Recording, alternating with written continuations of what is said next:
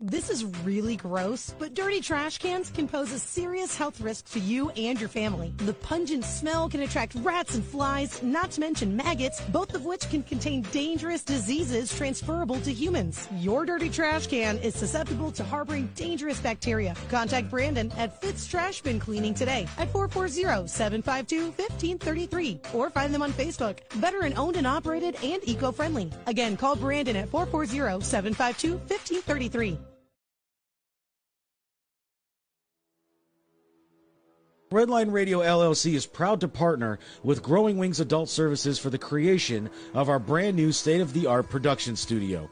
Growing Wings Adult Services has been assisting adults with disabilities in the Northeast Ohio area for the past five years. For more information on how Lisa and the team at Growing Wings can assist your family, you can contact Lisa at 234 334 7547 today. Detroit Auto Parts is the official parts store of Red Line Radio LLC. They have two convenient locations on the east side. You can call 216 531 7373 or on the west side, call 216 398 7373. Mention Redline Radio and receive 10% off your purchase. It's the official home and auto parts store of Redline Radio LLC. If you need any custom t shirts, banners, stickers, anything like that made, then you reach out to Incredible Keepsakes. As Diane always says, cherished moments are made to last forever. You can reach Incredible Keepsakes at 440 242 9648 or check out their websites at incrediblekeepsakes.com. And don't forget to mention that Redline Radio sent you. For all of our programming information, you can check us out on all social media platforms. You can listen to all of our great programming and live 24 hour music on the Redline Radio LLC app. You can find it on the Google Play Store, but you can also check us out at redlineradiollc.com where we are always live. Warning. Money's Crazy Mind contains language that may not be suitable for all listeners. Discretion is advised, but will be completely ignored.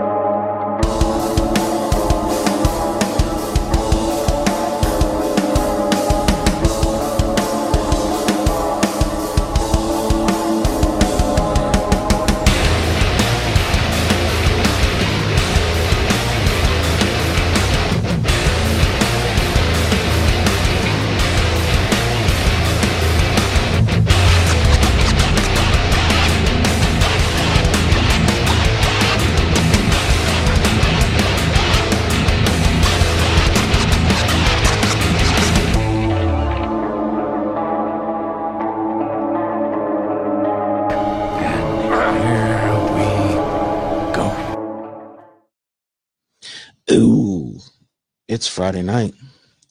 It's 8 o'clock. Cycleward in this bitch. The video was late, Forever, you know what I'm saying? making me look like a non-professional. crazy, The nigga named Spooks. And that nigga Mr. C. What's going on, everybody? The asylum is officially open. Nurse Ratched on her game this week, giving me the, the hall pass as usual. What is up, everybody? What's going on? It's a hot, steamy, sticky, nasty Friday night here in Cleveland, Ohio. But hey, you know what? I'm used to it. I'm used to it this time of year. What is going on, everybody? Welcome into Money's Crazy Mind this week with the Men's Health Summit coming up this Sunday, 11 a.m., right here on Redline Radio LLC. Don't you miss it. Lex Vegas bringing all this information to help us guys feel a little bit better about ourselves. So it just so happens that life finds a way, to quote Ian Malcolm. And I just so happened to come across somebody that I went to high school with. And we're talking almost 20 years ago that has her own YouTube channel talking about narcissism and her herself being a narcissistic abuse survivor. And I said, damn, you know, the men's health summit is coming up this week. And I myself have been kind of dealing with some people that may have a narcissistic personality, we'll say. So I reached out to her and uh, I said, Hey, you know, I just happened to catch your YouTube channel. Just so happens we know each other for quite some time. You know, have you ever decided to jump on a podcast before and possibly share your information, share your wisdom with the world? And shockingly, she said no, you know, that she'd never been offered that kind of thing before, but that she would definitely like doing that. So from the Jess Stanley po- uh, podcast, uh, well, I guess it kind of is a podcast, but from the Jess Stanley YouTube channel, where she talks all about narcissism and dealing with narcissistic abuse and helping people get over some of the effects of narcissistic abuse. Joining me on the Fitz Trash Bin Cleaning Service LLC hotline. Believe it or not, she has a YouTube channel, but she's camera shy. So you're going to hear her voice, but you are not going to see her face. But I do have the one, the only Jess Stanley joining me here this week. Jess, what's going on? Hi. Thank you for having me. Oh, anytime, anytime. I, I can't I still can't believe that it's been 20 years since we well, it's about to be 20 years since we graduated. Don't make us older than we are, please. hey, you know, I mean, we're we're both we're both about the same age. I so know. I, Close I mean, enough, unfortunately. Right, right, right. So uh there's my wife right there. She's saying hi, Lee and Jess. Uh, her name is Megan. Hi, Megan. Um, but so talk to me here. Um, you know, call me naive. I mean, but we did go to the same high school, so we both know the level of education that we both got. Um, you know, what is a narcissist or what makes somebody have a narcissistic personality? Like why why is it so emotionally crippling to some people? I think what makes a narcissist, um, there is some genetics behind some of it. Some people Okay. have a pre a predisposed, you know, a disposition to have that, and mm-hmm. then a lot of it is they've dealt with some kind of trauma, or a lot of it is also learned behavior. They grow up with abuse in the home. They normalize that kind of behavior. It becomes okay. This is what they do.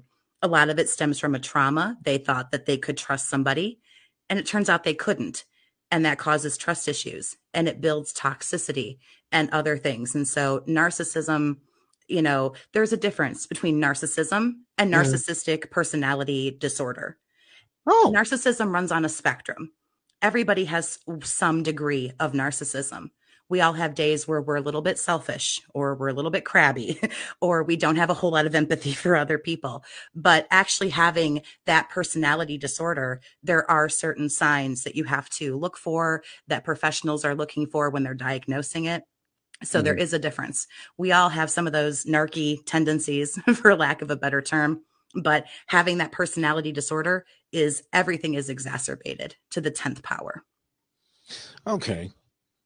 Yeah. You, you know, um, and it, it's funny that you mentioned that everybody has some kind of level of narcissism. Um, so to what level do you think that some people could have it? And when does it become dangerous at that point? When it's not narcissistic personality disorder but it's just you know some level of like you said everybody's crabby sometimes everybody's uh selfish sometimes and things like that. I mean I have a pretty extensive action figure collection. I'm pretty selfish about that. So, I mean, does that make me narcissistic with that? I mean, I love this show. I've been doing it for six years. I mean, so, mm-hmm.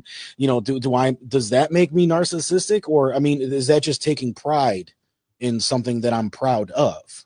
To be fair, I, I personally do think it is a little bit narcissistic when you are some kind of internet personality, but I'm one myself. Sure, I get a Right. little ego boost off of it. I feel good about, you know, doing what I do, but there's a, for lack of a better term, there's a healthy quote unquote amount of narcissism. And like Okay. you said, it's taking pride and having mm-hmm. healthy self esteem. And there isn't anything wrong with any of those things. It's when you start getting into things like there's a lack of empathy, there's Okay. a lack of sympathy, there is a overwhelming sense of entitlement. You owe me something because I'm Mhm. me for no other reason, but I'm me. You owe me this. The, uh, you know, the whole world owes me a piece of pie because I'm me.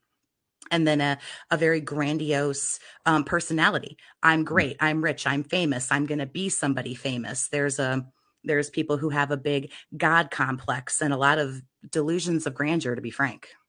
Okay. That's when it starts to get dangerous. A lack of empathy, a sense of entitlement, things like that. Okay. Yeah, you know, all right. So I guess that does actually make a, a lot more sense than what I would what you know, because like when you say that every I mean, I've been told that because I have my own face on a t-shirt that I'm narcissistic, you know, but um, you know, I mean, this is just promotion for the show. I I don't tend to wear it out as just like a daily you know shirt like i'm just gonna walk around and and you know my face is on a t-shirt and it says that i have a crazy mind like you know i mean uh I have you know, merch. I wear it. It is what it is. Listen, Right. it's promotion. It's also it's okay to be happy with with success. I've worked very Mm-hmm. hard over the last 3 or 4 years. Um I would like to think I'm somewhat successful and knowledgeable with, you know, what I do. And yes, I'm going to take pride in what I do and also like you say, it's a, you know, little bit of promotion too. right right. You know and, and and i don't i don't think that there's really anything i mean my when i design these shirts uh when i wear mine people ask me about it. My wife just said when because like, i was just actually about to say when i when i said hey i'm getting shirts made for the show yeah. you know i, I just bought two for me. I, I did two designs. Yeah. and then she saw them and she's like ooh i want those. And i'm just like okay. So i'm just like hey uh mike can you make that four instead of two you know? Hey Um, shameless self promotion look get it get it out there. If you're not you know you, you have to do it sometimes for yourself. Yeah yeah.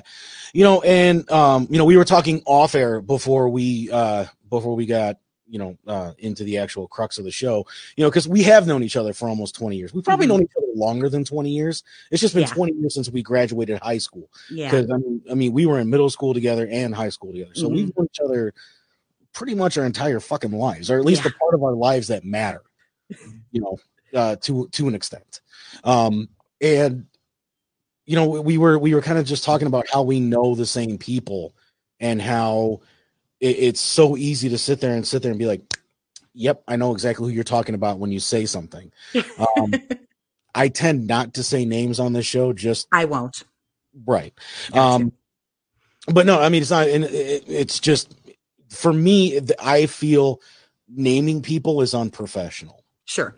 You know we we can share the stories and we can talk about the experiences but naming people it it to me that's a little narcissistic because it's gonna be like you know what? I'm gonna blame you and here's your name. And then Sure. people that that maybe we collectively know can go to that person and be like hey, hey you know like he was talking about you on his podcast like, sure.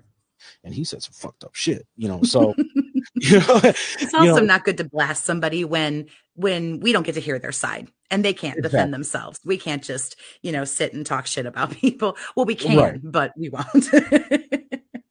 I mean, I I wouldn't fault you for doing it. I mean, I you know when I when I do the episodes about true crime on here, I mean, I don't I don't call the victim half the times I don't call the, the not the victims but the perpetrators by their names. I call them scumbag or you know piece of shit or you know, some other level of of something like that because to me and and this is something that I feel is true in all documentaries. They they what's up, dear? Uh, one of one of my guys from Growing Wings Adult Services. Um, you know, I feel that they glorify the perpetrators and re-victimize the victims Mhm. instead of treating the victim for what they were, a victim. Yeah. And I think with what you do over on your YouTube channel, you can kind of understand what I'm saying about that. Yes absolutely You know, so like for me, the victims get their names, but the perpetrators, um, in, in a private setting, it's okay to talk about me. oh my god. Um, I'm gonna pretend I didn't hear that. uh, but uh, you know, she sat in on some of the conversations that that you and I were kind of talking about a little bit Mhm. um beforehand. Um but yeah, you know, so I mean that that's that's kind of why I do my true crime shows the way that I do them because I don't like the fact that a lot of those glorify perpetrators and re-victimize victims. So that's part of the reason why I never say names on this show when it comes to anything personal. Mhm. It's just because I feel like it could be. I mean, it's going to re-victimize myself, obviously, in some cases, but Sure. it could also turn somebody into a victim that doesn't deserve to be a victim, and I don't, I Mhm. don't ever want to see that happen Sure. to anybody. So, um, when did you realize? And hopefully, you don't mind us going deep here for a minute, but Sure. when did you realize that you became a victim of narcissistic abuse and how did you finally come to realize that that's what it was that you were experiencing? It was probably about four years ago, um, ironically enough, in my therapy sessions. Um, I had a very difficult um, relationship with my, you know, father, and of course, you know, I can't diagnose what somebody has or doesn't have, but um, my father had a lot of very uh, emotionally abusive ways about him. And Mm. if you look up narcissist in the dictionary, my father's stupid fucking face is right there, you know, in in the book. and uh, so I was starting to realize that a lot of his behavior had kind of shaped me into the way I was that caused me to have just a stellar dating career and why I was choosing who I was choosing. And then I realized, okay, wow, I've actually been in a romantic setting where this has happened before. Because just like you said when we were, you know, chatting earlier, I didn't know what any of this stuff was. I mean, I knew what a narcissist was, but I was like, okay, this is somebody who's just full of themselves. And this is, yeah you know, just somebody who My has a big ego. And overt narcissists, they do have the big ego, but the Mm-hmm. covert narcissist or closeted narcissist, however, you know, you want to say it, those are the ones that are harder to identify. They don't always look like they have a big ego. And so Mhm. all of it came to light for me about 4 years ago. I said, "Why am I having so much trouble getting over this relationship that I was in. This doesn't feel, you know, we've all dated people before who were, you know, not so nice, not so good, but you break up and you heal and you get over it and you move on. But I was struggling. I was struggling bad. Like what what is this and why do I still feel this way?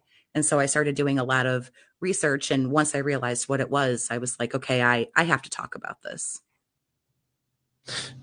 Yeah, you know, and I mean, obviously, you can see my facial expression. So, I mean, obviously, you know, I can kind of see a little bit of myself into what you were just talking about there. Mhm. Um, you know, I mean, and it wasn't even like this relationship was a long relationship. I mean, four and a half years in some relationship games isn't that long.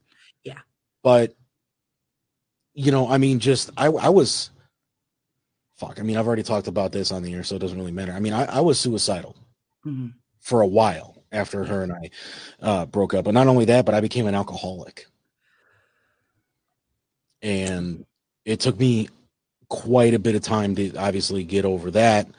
Um, you know, thank God there weren't any run ins with the law, but I mean, obviously there were jobs lost, friendships lost, and even relationships lost Sure.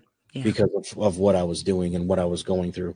And then I didn't even realize to myself, like, you know, I had people in my life uh, other than her that were around during the same time that were saying, you know, I've always wanted to get into to film. I don't know if you remember that from high school or not, but I've always wanted to get into film. And I had people telling me, you're never going to make it. Why would you think that you're going to make it at 20 something years old, blah, blah, blah. And I'm just like, yeah, you know what? They're right. You know, I'll just go Mm. do this other thing. And, you know, kind of just dealt with that. But the thing that was the hardest for me to get over was the fact that, you know, she, they were always around for Mhm. like two or three years, even after we broke up. If I hit this mic one more time, um, and things were always coming up like, oh wow, you know, you're you're talking to so and so, you know, even somebody that this person may not know. Well, there's no way they can be better than me, or you know, you know, how are you ever going to get over me? And da da da da. da. And I'm just like, I'm seeing somebody else. Clearly, I am, or at least I thought I was at that time. Mhm. It wasn't until we were finally able to stop total communication that I was finally able to be able to talk to my wife the way that you know she deserved to be talked talked to Sure. even though we were already together my you know we've been together a total of 13 years me and my wife hmm so you know i mean is that kind of an experience that, that people would have after dealing with that kind of thing or That's is incredibly common with narcissistic behavior.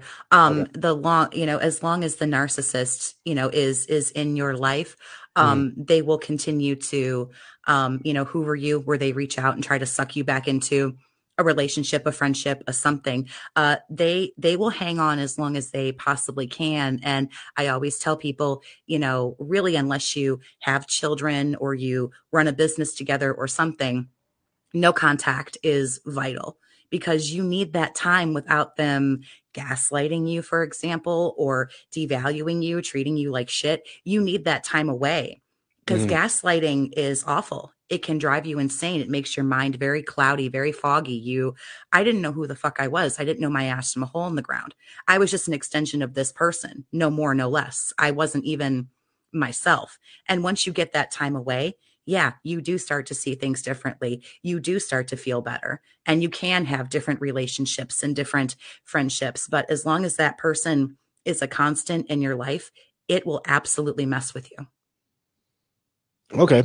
Uh, so, I mean, gaslighting is obviously a term that you hear quite a bit, not just with narcissists, but I mean, I think it's a term that may may get overused if, if I'm allowed to say it in that term. Mhm. Um, so, what exactly is gaslighting and why is it so common with narcissistic people and narcissistic personality disorder? Gaslighting is super common among people who have um, NPD, narcissistic personality disorder, because it's a manipulation tactic. And Okay. narcissists are all about manipulating you. I need to manipulate you to get you to do what I want. Um, so, what gaslighting does is it's somebody who, if I tell you, I love the color red, and then you Mhm. go, Hey, I bought you the shirt. It's red, your favorite. And I go, Red's not my favorite color. I hate red. It makes you stop and go, Huh? What? But you said it was. You start to question yourself. Did I hear that right? Oh, maybe I didn't hear that right. Maybe I read that wrong. You slowly question your reality. It's you didn't see what you thought you saw, you didn't hear what you thought you heard, and it begins to confuse you. And it causes a lot of confusion, it causes a lot of anxiety and a lot of unrest. And you start to lose your sense of self and reality of everything around you Hmm. and they start to slowly imply those tactics. You know, I'm not cheating, you're cheating. And you're like, what? No, I'm not. I don't do this, you do. And all of everything gets kind of like flipped around to where it's somebody else's problem, something else is going on. And it creates for the victim a lot of confusion that can drive somebody absolutely insane. Wow. You lose your grip on reality. You don't know what's true and you don't know what isn't. Wow. Wow, I'm I'm having flashbacks. I'm sorry. Oh, I'm so, no, I'm sorry. Oh my God. no, it, it, it, but you know, um, like I had said, you know, I do these audio dumps. They're they're post show wrap ups, or you know, uh, sometimes I even do preview episodes and things like that. On one of them, I had kind of started saying like, you know, I'm going to reveal a lot of issues that have caused me to be the way that I am for the last 14 15 years of my life and um you know when when i heard what you were what what you did. And and you know i mean you you use your youtube channel to make your living and everything like that. Um and you know when when i heard a lot of because i did go back and i did watch some of your videos. Mhm. you know obviously a because i'm like is that really what i'm going through? But b because i obviously wanted to know more about you know this part of you. Obviously i don't know this jessica. I know the jessica that i went to high school with. Sure. Girl with the pikachu purse that would always let me borrow it during study hall I still love Pikachu, by the way. so do i So, and there's no what? shame. I have no shame about it. hey but you know what i mean it's like you know in a private conversation you said I wa- I know i was forgettable in high school and i know you said you were joking but i mean you know like like i told you your voice sounds exactly the way i remember it from high school but i always always always remember the pikachu purse that you would always lend me during study hall and i know that sounds weird as shit that i would want to play with a pikachu purse but it was literally just a fucking pikachu with strings on it like, it- it's a plush pikachu man That's like so funny because I don't even remember that. I'm not denying that I had a Pikachu purse because that's Right. some kind of girly shit I would do. I'm positive I did that, but I don't even remember that. Yeah. No, you know, I mean, it's, but uh, like, I didn't have that many good memories about high school. So when I had a good memory about high school, you know, I, I tended to hang on to it because Sure. you know i mean i was bullied constantly I, I i was not a popular person i was actually very hated because and i don't understand it because it still happens to this day obviously because you know my wife to me is the most beautiful woman on the planet but i always had these very attractive girls that were focused on me for some reason and i mean Mhm. two of them are still my best friends to this day and i love them dearly and unfortunately one of the relationships that has gotten fractured because of what I've gone through for 15 years is the relationship that I have with them. Yeah. And that is the hardest thing that I've ever had to do and had to admit. You know, like one of the last things that that this person did to me was say, I don't love you. I, I love you, but I'm not in love with you anymore. Yeah. And yeah, they said it to my face, but you know, then there was even a few text time text exchanges after that where she's like, I'm trying to figure myself out. Give me the time that I need. But yet she's underneath somebody else during this time, and all of us knew it. All of her friends knew that this was going on. hmm And it's like, well, how are you supposed to be taking time for yourself if you're getting railed on a nightly basis? They all say they want more time, by the way. Right. Give me time, give me time, give me time. That just means stay with me and put up with my bullshit and let me keep doing what I'm doing. They all want time. right and so now I mean, even to this day, and you can ask my wife because she'll she'll sit there and say, We need to talk. And I immediately get into a fight or flight. Okay. And, you know, so like I have a very hard time picking up my phone and talking to people. And unfortunately, the two biggest victims of that are these two people that have been my best friends, one of which who has literally saved my life on multiple occasions. And I I hate that. And I've never been able to fully explain the reason why. And it sucks. And I don't know. I, I don't know. Like I keep telling them, like we need to get together. We need to talk. I need to tell you everything that has happened, and they keep saying there's no need to explain. But in my feel, I think that there is a reason to explain because even after I've told them that, I haven't really been able to reach out to them to set something up. Sure. Because you know, it's like, you know, I mean, one of them was at Inkcarceration last weekend, and I understand that. You know, hey, those tickets were expensive. Go, go watch every band on the planet. Um, you know, but I don't know. I don't. I mean, is that? uh, Do I have the right to feel this way? You know, is there a way I can force myself to do what I need to do? I mean, would me sitting there and explaining everything that I've gone through, some of which we talked about off air, which we will talk about here momentarily, but Mhm. I mean, is there a way that I'll eventually sit there and be like, okay, listen, um, you know, best friend one, best friend two, it, you know, here's what's happened, and like, like, am I ever going to get to that point?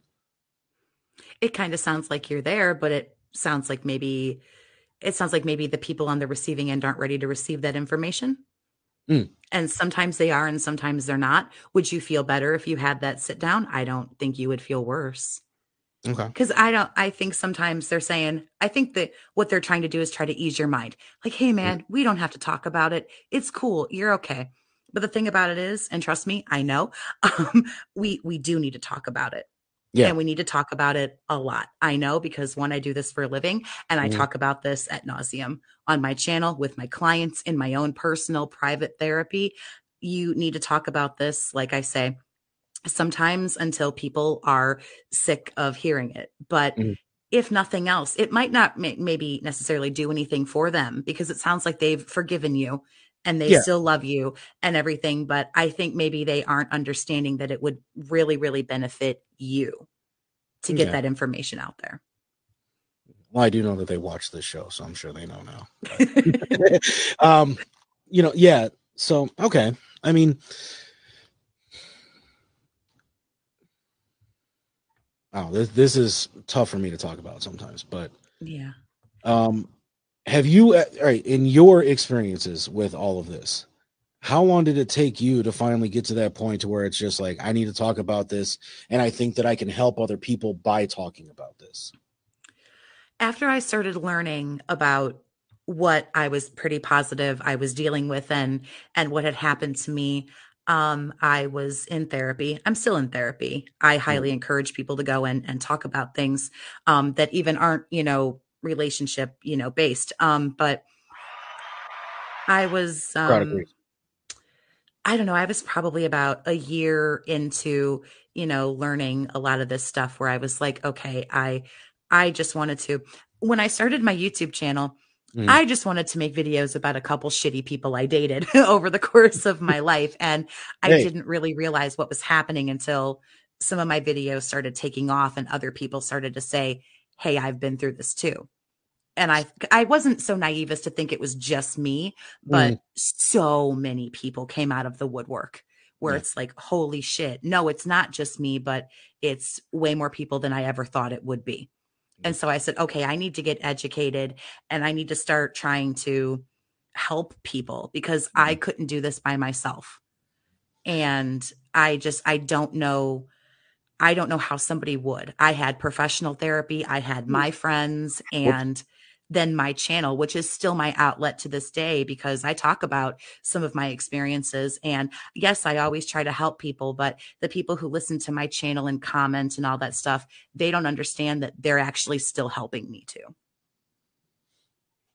Yeah, no, yeah, and and sorry, Stewie decided to to, to perk up there before I wanted him to, but I was going to say like you know, um, there have been a few times where I've wanted to sit there and talk about the shit the the shit eating motherfuckers that have been in my life Suck. as well, and you know, you know, but I mean, it, it is crazy how you know you say I wanted to start the channel just to talk about the shitty boyfriends that I had Yeah. and then you realize that you were helping people with it and i mean I, that to me i think is is probably the coolest thing ever when i talked about my most recent suicide attempt a lot of people messaged me privately afterwards and were just like thank you for sharing your story because now i feel better about myself and i can go ahead and and you know work on the things that you worked on and and look at it from the perspective that you were looking at it hmm try to better myself. And i you know i i too you know have been in therapy before and i definitely want to go back hmm into therapy because i definitely it it definitely did help. I don't know if my wife would agree or not but you know i mean for me it helped and i think that that's Sure. the most important thing is that it was helping me Yeah. and with the health problems that i'm going through now like that has been the one thing on my mind is i gotta get back into therapy i gotta start talking to somebody again yeah. because if I do have to go under the knife again, I'm probably going to lose my mind, Oh my. you know, kind of thing. Just just because it, it's just it's a fear I have. You know, I Sure, I sure. don't, I don't like needles. I don't like surgery. I'm freaking tatted, but I don't like needles. There's two different kinds of needles happening there. And for me, getting a tattoo was therapy. Like I, I love, you know, being able to just sit there and be like, I'm putting this part of my emotion onto my skin. Like, like for me, that that just, and I only have three right now, but I have like 27 others in mind. Just don't know where to put them, and I want to lose some of this. So, yeah. well, I have 27 others. You run out of room pretty quick, so yeah, yeah. make make them count. Oh, I do. You know, I mean, like this is. I've shown this off before, but this is also one of my sponsors, Tattoo Therapy Inc. Um, that's his work right there. But this is the one that I did for my wife uh, a couple years before we got married. My favorite superhero is Batman. Uh, her favorite character is Harley Quinn, so I got this as my way of getting her name tattooed on my body. Aw. That was part of our her uh, anniversary slash Christmas slash birthday present because you know expensive. Who doesn't love Harley Quinn? I have a cat named Harley Quinn. So do we. She's orange and white, as a matter of fact. Like when, we got black her, and white, and she's Yeah. insane, and that's why she's Harley Quinn. I actually have a tortoiseshell tabby that I named Gizmo. Oh, I used to have a dog named Gizmo. Stop it! This is some Twilight Zone shit. Well, our dog's name is Daphne, so we have the full cacophony of uh, cartoon characters in our house. Got Scooby Doo in there. We're all good. yeah, you know, hey, Gremlins, you know, Batman, and Scooby Doo. Who can go wrong? Nothing wrong with Batman. Giant Batman geek. Right. You know, now we just need only because of my love of Ghostbusters. Now we just need to find something that we can name after a Ghostbusters character, and we're good. Yeah. Maybe a turtle. Well, no, that ended up naming that Leonardo. So this is a whole other franchise we pulled in now. oh shit. it's raining cats and dogs mass hysteria. dogs and cats living together, mass hysteria. Yes, absolutely, absolutely. And you know, we're talking about some dickless people here who have caused us to go fucking bonkers. So it all but it's good that you're sharing that stuff though, because like you said, people were reaching out to you and saying, you know, thank you for sharing that. And I get mm that all the time. Thank you for sharing you know the the abuse you went through from your father i had you know shitty parents or thank you for explaining you know this about the relationship you know i went through mm-hmm. something shitty or some people have children who are narcissistic grown children you know that have this problem. And even you just talking about you know what you went through now i was especially after my relationship i had the suicide hotline on speed dial. I mm. will be very frank and candid. I i didn't know you know what i was going to do. And even you saying that just now it almost made me go okay good. It's not just me there's somebody else and we're still here and we're still crushing it and everything is good. So i really don't know what it is but just hearing that somebody else has gone through something it just i really feel like it brings people it really does bring people together. It makes people yeah. feel okay. Yeah like know, that's okay. It's okay well, to have those okay not what it's like it's okay it's good to feel that way but mm-hmm. it's okay to have those thoughts and a lot of people do. Yeah you know and it, for me, like I I was never really okay with it in, in high school. Like, you know, and I had I had my support system, and like I said, I I love her. She is my redheaded stepsister. I do not call her my best friend. She is my sister, and my wife has finally gotten over that. Um, you know, but you know, I mean, she even though even though we, we go months without talking. I mean, we're we're in our 30s. We're yeah. busy you know i mean and everybody understands that part of it. But if i if i sit there and be like hey i need you she drops what she's doing and she helps. You know so i mean that that's always been my biggest relief on that. Like we can go months without talking but the second i sit there and be like hey i need my sister she's there. Mm-hmm. you know so that that to me is is the biggest part of it. And that's part of the reason why i want to just sit there and be like listen, you know, this is what has been wrong with me. This is why we don't have, you know, the parties on my front porch anymore where we would burn lightning bugs and Citronella candles. Like, you know, we were teenagers back then, but, you know, um, you know, but I mean, it, it so I, I guess let me ask you a question. I just want to make sure that I'm on that my brain is thinking the same thing here. I mean, show's called Money's Crazy Mind for a reason. There's fucking which is why I'm in a padded room. Um, would would somebody who's trying to maintain a narcissistic hold on somebody, even years later, we're we're talking a decade beyond here. Um, hey man, those were the good old days. My sister's watching. Hey, uh, yeah, they those were the they were the great days. You know, so even my sister remembers, uh, and now she knows who I'm talking about too. So, um, but um, would they would let's say a gift that might have had some significant financial burden on one person would they try to hold that gift against you after the relationship has been severed. Oh, absolutely. Absolutely. Yeah. Narcissists are people who everything revolves around what's called like narcissistic supply, which is just yeah. a term, you know, that we throw that I throw around all day long. It just means attention. I need attention from people or, you know, love, quote unquote, sex, money, whatever it is that these people are after. Um, but that's what a narcissist is you know they they take and take and take and take. So on a rare and i underline rare occasion where you get something from them you mm-hmm. are never going to live it down. You are never going to you know you're, you're never going to be able to forget about it. They will throw it at you as often as they can. I mean what that does what it's supposed to do is it's supposed to provoke a feeling of guilt you're supposed to feel guilty and then say oh you know hey man i'm sorry. Listen let me pay you back for that or let me you know let me buy you something or let me take you somewhere. And that is a good way. Guilt is also i mean all these people use our different manipulation you know tactics silent treatments and gaslighting and you know things like that to manipulate somebody. And a big thing is guilt. A lot of people struggle with, you know, guilt. There's appropriate guilt when we do something wrong. There's Mhm. inappropriate guilt. Inappropriate guilt is when someone tries to make you feel guilty for something that you have no business feeling guilty for. But a lot of people who are victims of narcissistic abuse, they do feel guilty. They want to take a lot of responsibility for things. They're fixers. They want to make everything okay.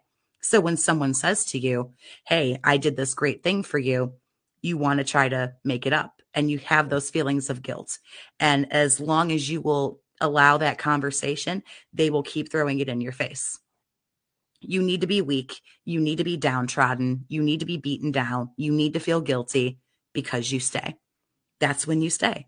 You don't have healthy self esteem. You don't leave. You don't feel good about yourself. So you don't leave. You feel guilty. So you don't cut off communication. And always that feeling, there's that sense of entitlement right there. I did something for you. So now you owe me something. Mm. The way you just said that was creepy as shit, by the way. But I do what I can. um so okay um so what can somebody who might have been a victim of that style of gaslighting and you know that you know hey you know remember what i did for your birthday you know or, or you know whatever is there other than cutting off communication completely which we've already discussed i mean is there anything else that any that you know people can do to try to sit there and be like you know what? Yeah that was a great time. They did that but fuck them kind of thing. Like is there anything that they can do to kind of get to that level? Or you know is it just basically just stopping the communication and saying i'm done with you Stopping the communication is really the only thing that's going to work. Um, but you can attempt to call them out on the behavior. Hey, listen, you got me the birthday gift. It was my birthday. I enjoyed it. So you really need to let this go now. I don't owe you something for getting me a birthday present. You can call out that behavior. Hey, I don't appreciate what you're doing right now. So you need to kind of knock that off. As far as gaslighting, when they're trying to trick you, when they're trying to confuse you, I never told you I was coming home at eight o'clock. You're crazy. You're Mm. fucked up. You're mental. You need help. You can record. You Mhm. can write things down.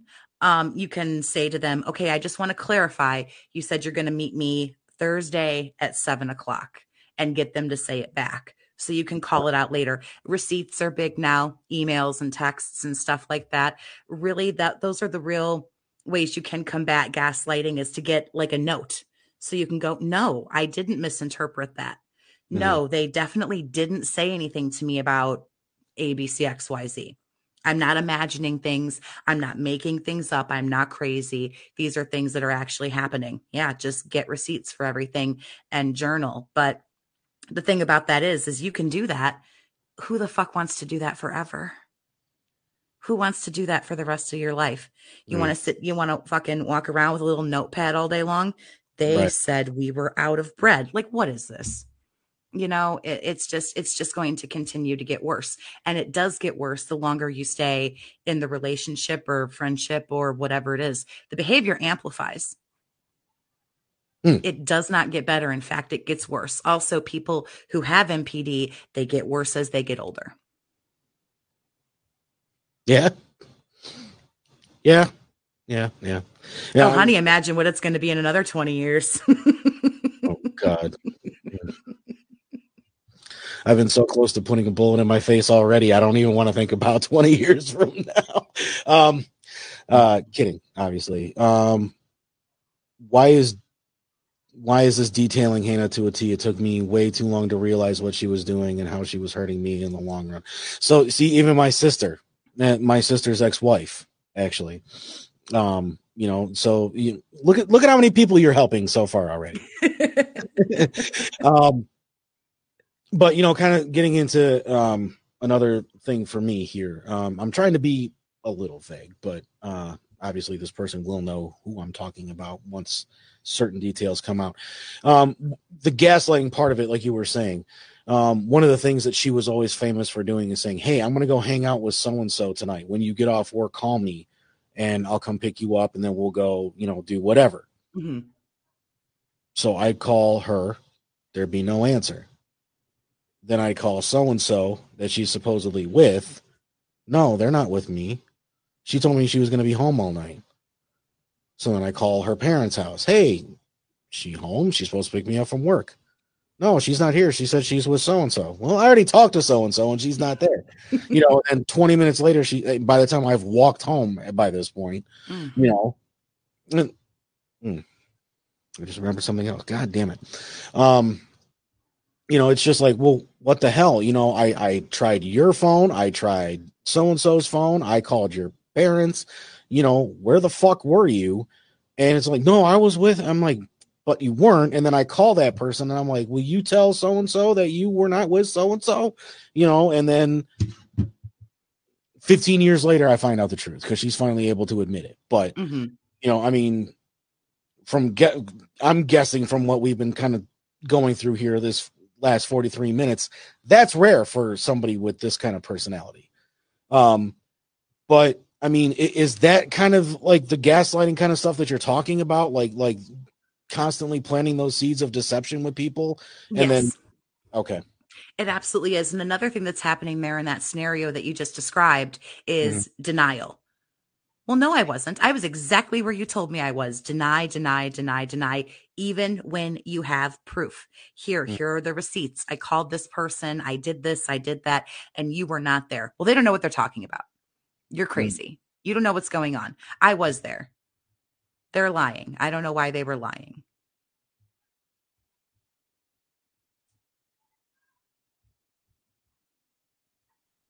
Um, but uh, when we get back, um, there's actually a scenario that you were talking about in one of your videos that I'm going to play a clip from. Mm-hmm. Um, but in those kind of scenarios where they say, I'm going to be with so and so, and then we find out that they're not with so and so, what is the likelihood or percentage, if you can even put a number on it, uh, that they're potentially with someone, let's say that they're not supposed to be with? What's the percentage that they're somewhere they're not supposed to be? 100. 100. Most of these people are pathological liars. They lie just to lie. Uh, mm-hmm. They get an ego boost and a kick out of lying and out of you believing the lie. They feel superior. Again, it taps into that God complex, that ego boost. Not only get, did I get to go and do what I wanted to do over here, but you were dumb enough to believe me. Ha ha, I got you. That's the mindset of somebody narcissistic. I'm sorry, my facial expression is not meant towards you, but you just totally reminded me of somebody. uh, uh, getting a little uh creepy here, but uh, anyway, um, I have music for that. Ow, that was loud. Um, but yeah, no. Um, so I mean, you know, if those relations, let's say that there is something that tight. I know you said that normally it's normally just children or a business that you would only want to try to stay in a relationship with somebody like this.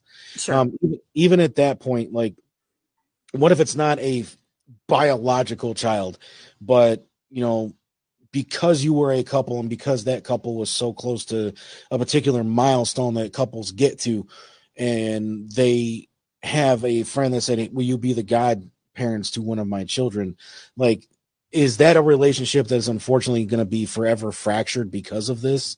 Or is there a way to make some kind of and I'm quoting Jason Newsted here, something to make this entity work so that everybody can can get what they need? And and, and i'm including the, the child in that there is a way that things like that can work. However we just have one problem here. One mm. of the people in this scenario mm. is highly narcissistic. They mm. love drama. They love chaos. They love mm-hmm. inserting themselves where they don't fucking belong. They like to narcissists believe it or not like to ruin things like anniversaries birthdays holidays. They make big spectacles. They make a big scene out of everything or something is wrong, something happens to where, you know, your birthday is skipped. Mine was forgotten. Um, but then the other person's was, of course, a national holiday, and I got shit on. Um, but they they ruin things like that, and so for you to ha- try to have a relationship, you know, with a with a child, regardless, you know, yours mm. or somebody else's, whatever it is, you're going to try to deal with two children and one of them is far more mature than the other.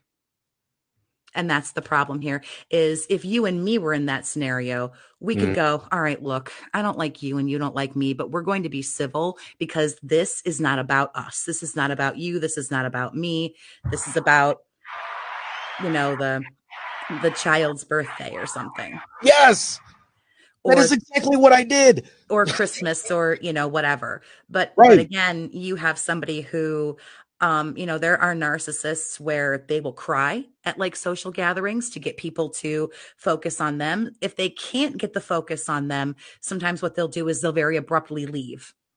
Okay, I'm not getting what I want. I'm not getting attention, so I'm I'm leaving now. Or you'll get a silent treatment or something like that. If they can't switch all the focus to be on them, then they'll very quickly and dramatically make an exit. so, unfortunately, a, a cohesive relationship like you, where you kind of want everyone to go, all right, I, I would I would stab you if I thought I could get away with it, but um, I I can't do that here. You d- you're not dealing with the other party is not mature enough. Unfortunately, the other party is not mature enough for that. But what you can do, depending on how old the child is, is you Mhm. can have your own one-on-one relationship with them Yeah, and make sure that you're there and that you're supportive because that other party is probably not going to provide support and stability and things that the kid needs. you know it, it's crazy because um you know this is obviously something that has just recently you know come back into my life hmm and um I mean, I wasn't in this kid's life for 15 years, and it, it's been one of my biggest regrets because of everything that that has gone on because of this. And I want to say it was either Christmas or their birthdays were coming up because him and his older brother's birthday are around the same time, and Christmas is around that time too. And their mother was talking about trying to get them a very specific gift, but obviously couldn't couldn't afford to do it on her own. hmm So I had reached into my pocket and said, you know, how much would help? You know, it, ju- just being me. I've always been that way. And all of a sudden, it's your money's not good enough. Let me take care of it. And I'm just like, fine, you just saved me 40 bucks. Like, like you know, like, you know, I mean, it was, and for me right now, money is very tight, you know, so, you know, me saving 40 bucks, you know, hey, cool, win, you know, but uh, unfortunately, you know, some, something that I wanted to do to sit there and be like, you know, hey, Uncle Lee helped you with this because I'm, I'm Uncle Lee, you know, and the first time I showed up in 15 years, both kids jumped in my arms Aw. you know so i mean imagine how i felt because of that you know but it just so happened to also be the day of my wife's bridal shower. And this person's sister was getting married around the same time. And all of a sudden it became about her sister's bridal shower and how much money she spent and how she gets to go to new york. And i'm like okay that that's wonderful. We're not here for that. We're here for them. And like you know can you pull the stick out of your ass long enough to to realize this Oh no. Absolutely not. And someone just very just so very kindly pushed you aside. Mhm, They handed out money because Mhm. they wanted that accolade. mhm. They wanted that ego boost. How dare you try to take an ego boost from me? Who the fuck do you think you are? No, I want everyone to know I did this. do you think me getting married like kind of kickstarted a bunch of shit with her they i'm not sure you know like too much eh, of like you know the details and the ins and the outs but when somebody who was a, a source of supply for someone narcissistic when they Mm. get into a new relationship or they get married or they do whatever um it it does um kind of exacerbate that narcissist ego um even though they don't want us Mhm. at that time you know things are over we still become the one that got away because here's what's happening she can't suck you back in now now you're gone. Now you're not a good source of supply anymore. They get angry. They only have so many good sources to go to. mm-hmm. Most people tell them go fuck theirself, frankly. When they find somebody who will continue to put up with them for a long time um again they don't you know sit around and cry about it but it bothers them it hurts yeah. the ego here's the thing when they're done with us when they discard us they throw us away whatever mm-hmm. the relationship ends mm-hmm. we're supposed to sit and wait we are supposed to sit and wait until they come back around again. Because they do. They cycle around. This whole thing is a cycle. They love bomb. They devalue. They discard. But they hoover. They come mm-hmm. back around again. Hey what are you doing? Hey stranger what's going on? Could be a could be a month. Could be a year. I've had i've had people try to slide into my dms three five ten years after having a dealing with them.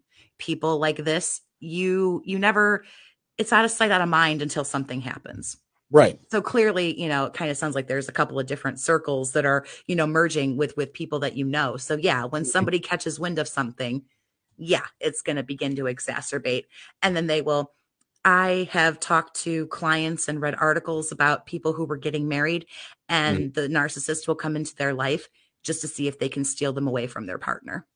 Okay. Uh, shit. Um, funny you would say that. Be- you know, obviously we have mutual friends here. Mm-hmm. So, you know, one of our friends was a bridesmaid in our wedding, and this particular person was helping that person with her hair the day of my wedding. And it just so happens that I was meeting one of the groomsmen at his house, which is where she was. And, you know, apparently the conversation that was happening before I got there was, do you honestly think they're going to go through with this? Is there a chance this isn't going to happen? You know, blah, blah, yada, yada. Second, I walk in the door, it's, oh my God, I'm so proud of you and I'm so happy for you. Thank God you finally found that person that's for you, blah, blah, blah they came to the after party that we had for our wedding at you know a friend's house mm-hmm. and the second she got wind of the hardware not just on my finger but on my wife's attitude completely changed and it was just for the rest of the night i bet so man so much shit is just starting to make sense like this this is a complete mind fuck and and I'm and I'm sorry if like you know, um, I'm acting like one of your clients here, but I, you know, I'm just, I'm trying to put real life scenarios into things so that maybe can people can relate. I guess. Sure. Sure. Um, you know, so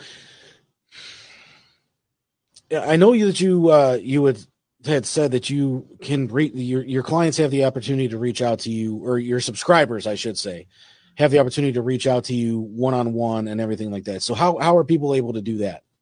Um, they can just send an email to book a chat with Jess at gmail.com. If you go to my YouTube channel, it's there. It's in the links and descriptions and stuff like that. Um, you just send an email and then we go over some, you know, information and then we mm-hmm. can set up a time to um, chat. There, there is 100% um, you know confidentiality. I don't you know share these things and i don't use names or anything you know in my in my right. youtube videos. In my youtube videos i talk about just fairly you know general very blanketed um information but booking a chat is a nice way for someone to be able to have somebody to vent to um and i can try to help people you know work on on some of the issues that they're going through. Yeah. Yeah like my like my sister just said six years of it. You know i mean i'm i'm going on 15 yeah. You know, just just because I never really understood exactly what was going on with with me in my situation and the crazy funny fucked up part of it is and and you know it, my sister's situation is is somewhat similar to mine um you know but is it is it likely for a narcissist to go around and tell people one thing but then be a completely different person with the person that they're conning i guess is it, oh absolutely um everyone is going to get a different version of the story everyone okay. gets a different version the partner or spouse or whatever gets mm. a version the friends get one version mm. a lot of what usually happens is what's called the smear campaign and that's mm. where they run around and they talk shit about people behind their back and then to their face you get excuse me a completely different um, version or a different person narcissists also some of their manipulation is called mirroring or mimicking where they act you know they're very much like a chameleon if you're into a certain thing you'll find they're into a certain thing if you hate something they seem to hate something. And it's a psychological mind fuck that makes you think you've known this person longer than you actually have. And in reality, you have known this person because they mimic you. Mm-hmm. It's you. We fall in love with us. They mirror and mimic our behavior typically. Mm-hmm. And that's what happens. But yeah, everybody gets a different version. But I found a quote a long time ago that said, a narcissist either wants to be the hero or the victim. They are never the bad guy. And that's kind of the way it is. Wow. They're the hero or the victim, and they're never the bad guy. But oh, yeah, everyone gets a different version. It wouldn't be a narcissist if everyone didn't get a different version, and none of the versions are anywhere fucking close to the truth. And that's why you never know what the truth is. You know, and when, when you said that quote, another quote popped into my head from uh, uh, the great Aaron Eckhart from Dark Knight. Uh, you you either die a hero or you live long enough to see yourself become, become the, villain. the villain. And I, mean, I think that's kind of the same thing, like you were saying, but you know, worded just slightly different because yeah. what happened to Aaron Eckhart's character in that movie? He was the hero, and then he became the villain. Yeah.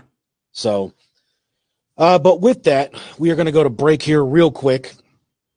Um, and I think a perfect song for us to go out to this week, well, not go out to, but cut to break to, is from my boys in Big Ugly.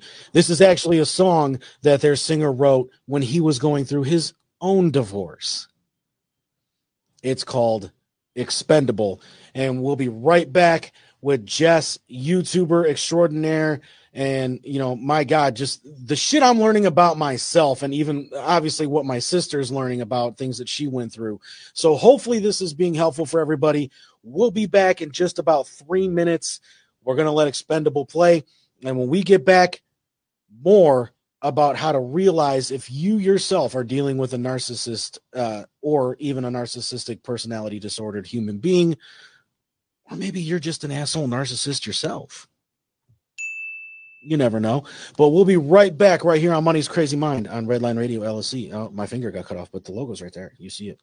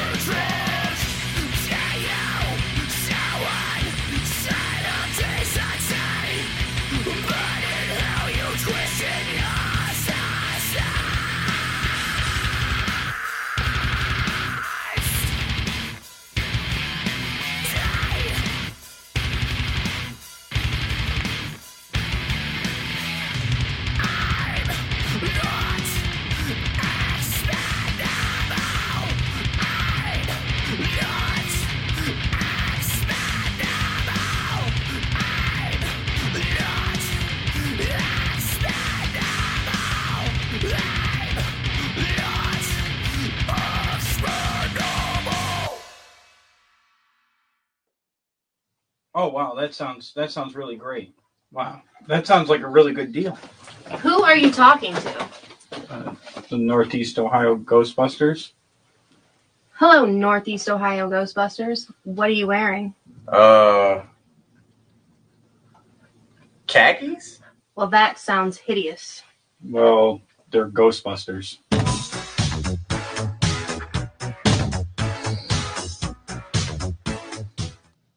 All right, we are back here on Money's Crazy Mind. But before we bring Jess back into it here, just want to tell you guys about our latest sponsor, All Access Realty.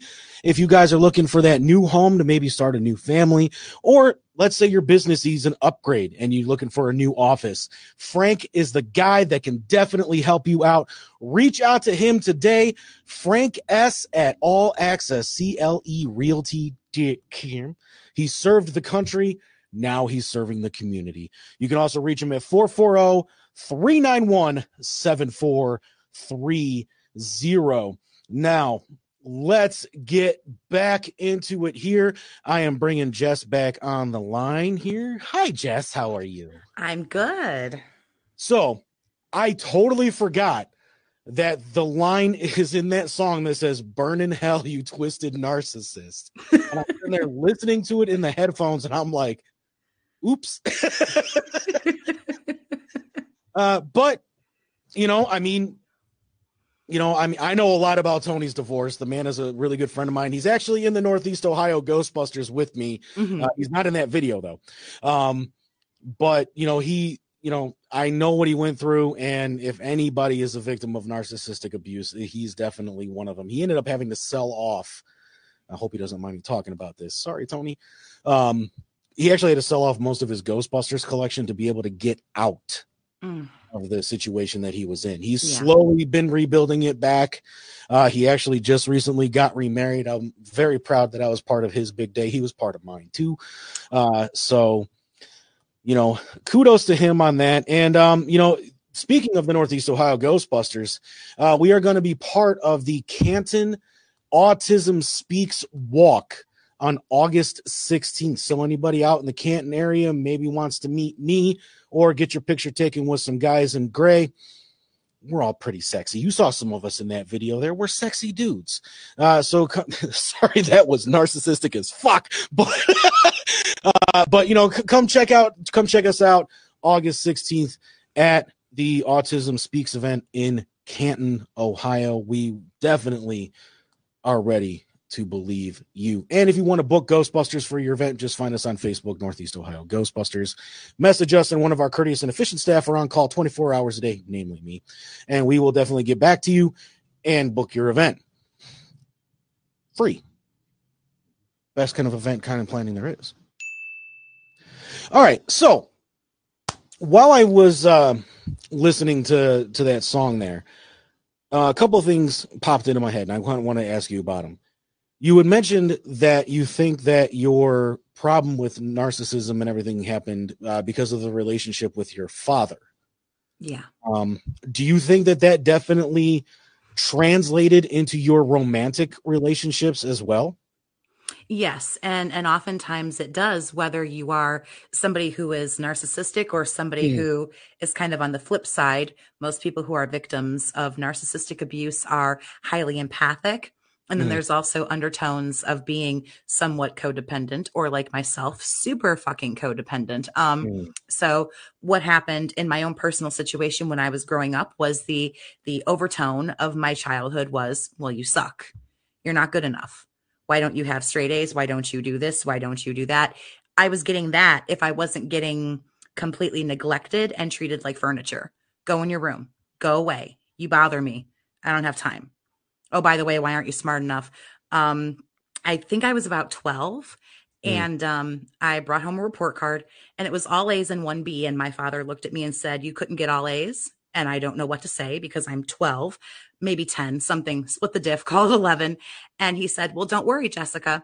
The only thing you'll ever have to know in life is do you want fries with that? Damn. You know I brought home all A's and one B. I couldn't have been in more than fifth or sixth grade. Didn't even fully understand what he had said to me, but I'll I'll tell you this: I was 11. I'm 37. I still cry Mm. about it in therapy. So what did I learn going out into the world? Well, I'm not good enough. What do you do when you're not good enough? You over you overextend yourself and overextend and overextend. You're too nice. You're overly forgiving. You're highly empathic and you're codependent. Well, no one loves me. Well, wait, you love me, so I'll do whatever I can to get you to stay with me oh you want to you know uh, take take take well great because i want to give give give because i need to feel loved because i need to feel something and there it is You know, uh, man, because I mean, it was never about grades in school with me. I'm the, and I know my sister's watching. Sorry, Hannah, but I'm the only person in my immediate family, and possibly most of my extended family, that has graduated college. hmm and I never wanted to go to college. You know, I always had these. I don't even want to say if they're delusions of, grandeur or if it's just because I idolize this person, maybe a little unfairly, but you know, I always wanted to be a music teacher, hmm and that's because of our middle school choir teacher. Um, I'm going to use her real her married name, Miss Abraham hmm you know, and you know, and then when I was doing the career shadowing day with her, just to get out of the fucking high school, to be honest with you, Mm-hmm. um, you know, she had kind of noticed that my career day stuff uh was more based on an uh IT professional than it was on a music teacher. And, and then, you know, it's kind of just like, well, I mean, is this something that I really want to do? Do I want to be an IT professional? I mean, that's what I ended up going to college for, and look what I'm doing. yeah I'm not an IT professional, you know, but I mean, for me, the thing with my dad always was, was like, I wanted to get into Cub Scouts, you know, mainly because a lot of my friends were, and, you know, I wanted to hang out with my friends. And he's just like, well, I mean, are you ever going to be able to tie all those knots? You got a lot of stuff that you got to remember for that. And then I just remember a couple years ago, my dad calling me, Hey, uh, can you help me with my computer? like, yeah, sure, Dad. I live in Cleveland. You live in Streetsboro. That's just a hop, jump, and a skip away. You know, Oh, sure, sure. great. You know, you know, but I mean, it is what it is. Of course, I got in my car and I went over there and helped him with his computer, and now he knows how to fix his own damn computer. So it's like, well, okay, well, I guess I don't need to come over anymore. You know, but you know, I mean, yeah. I, but I mean, everything that you were saying there, it, it obviously it translates a little bit into some of the stuff that I was going into. You know, but my father was also very abusive physically okay you know, and I always said, you know, I I've I, I told the person that we're having a discussion about, I've told my wife, obviously her name is all over the show, so I don't even have to worry about me not saying her name. Um, you know, but I've told Megan in the past, like, I don't want to be my father, sure you know, and so I try to do everything I can on a daily basis to not be my father. But every once in a while my father comes out, sure you know, and I hate myself afterwards for it. I mean, is that part of the abuse kind of taking shape into into present times? I guess you could say, um, uh, past life experiences invading into present times, to put it in terms of Ghostbusters. Yeah, I mean, it, it really is not only with the things our parents, you know, do for us and to us, but also, you know, you had mentioned a lot of like, you know, bullying in in high school. And that will also, all of these traumas, quote unquote, that we go through with parents or things like that, they happen when we're, no one's 40 and waking up and they were highly narcissistic and the day before they weren't. These are all things that are happening when you're, you know, 10, 11, 12, 13, sometimes younger, maybe a little bit older, but Hmm. these things start happening to these people before they're actually adults, before they're, you know, 18 years old, you know, um, all kinds of abuse and deeper, darker things I don't want to, you know, say, but we all know what they are, other forms of, you know, abuse. But also, unfortunately, and I even see it in myself. I mean, I think my father was just the cream of the crop of narcissism, but I see it mm-hmm. sometimes. I have those days. Everyone's stupid except me, and I'm just angry, you know, and things like that come out. I don't honestly mean that. And as soon as I say Right. it, I go, oh, oh, you need Should to have check said that? yourself right Yeah. now because that's not even but yeah it's i mean again that goes to, back to some of the genetic predisposition of yeah we're gonna kind of be like mom and dad we just are i see my mother sometimes i see my Mhm. father you know sometimes and my father You know, he bailed when I was 15 and I barely saw him after that. And he died two years ago. So the man's actually been out of my life and dead longer than he was in it. But I still remember those really terrible things that he did. And mm. I still know that sometimes I behave that way. But again, it's running on that spectrum. But there yeah. are things that you can do if somebody was, you know, physically abusive or even emotionally abusive, mm. a lot of that deals with people who, and a lot of us, this was even true for myself. I didn't know how to control my emotions. I just told myself I wasn't going to feel that way. You're not going to get mad. Uh, we have so little fucking control over how we feel. we have we have so little control over that. What we can do is control our reaction. Can you say that louder for the people in the back?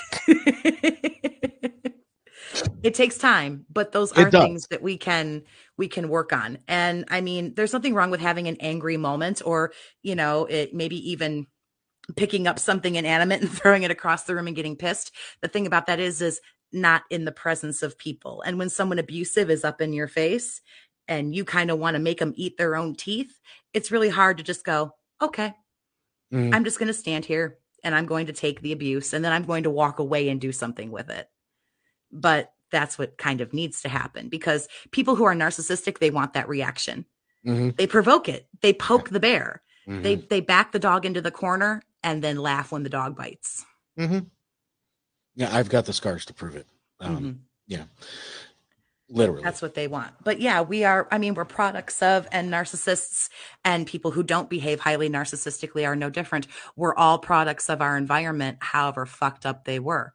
And then even through high school, I don't remember much about high school because that was my high school experience. Mm-hmm. I didn't know a whole lot of people. I didn't do a whole lot of things. I just couldn't wait to get the fuck out of there. But, you know, you mentioned bullied. Um, now, if you would ask me, I didn't know there was any bullying going on. Yeah. I never saw somebody get beat up. Okay. I saw a few pricks in our class who pulled some shit in the hallway, but yeah. we all know who they are. Our names won't do hmm. that. But yeah. um, I know a few. Mm-hmm. But really, it was like a, a couple of breakout fights in the hallway. Other than that, I didn't experience any bullying and I didn't even know that things like that were happening. But for a lot of people, those times right there really fucking suck. Yep. And that also shapes the way, you know, we deal with things. And this is all, you know, our parents and school and everything is shaping how we're going to handle things for the rest of our lives. And like I say, we're no different from narcissists in that respect. We all have trauma. Tell me who doesn't have trauma. You, me, everybody. But how do you deal with that? And with yeah. somebody narcissistic, you're watching somebody who's been traumatized, you're watching them not deal with it very well because they're taking it out on everybody else.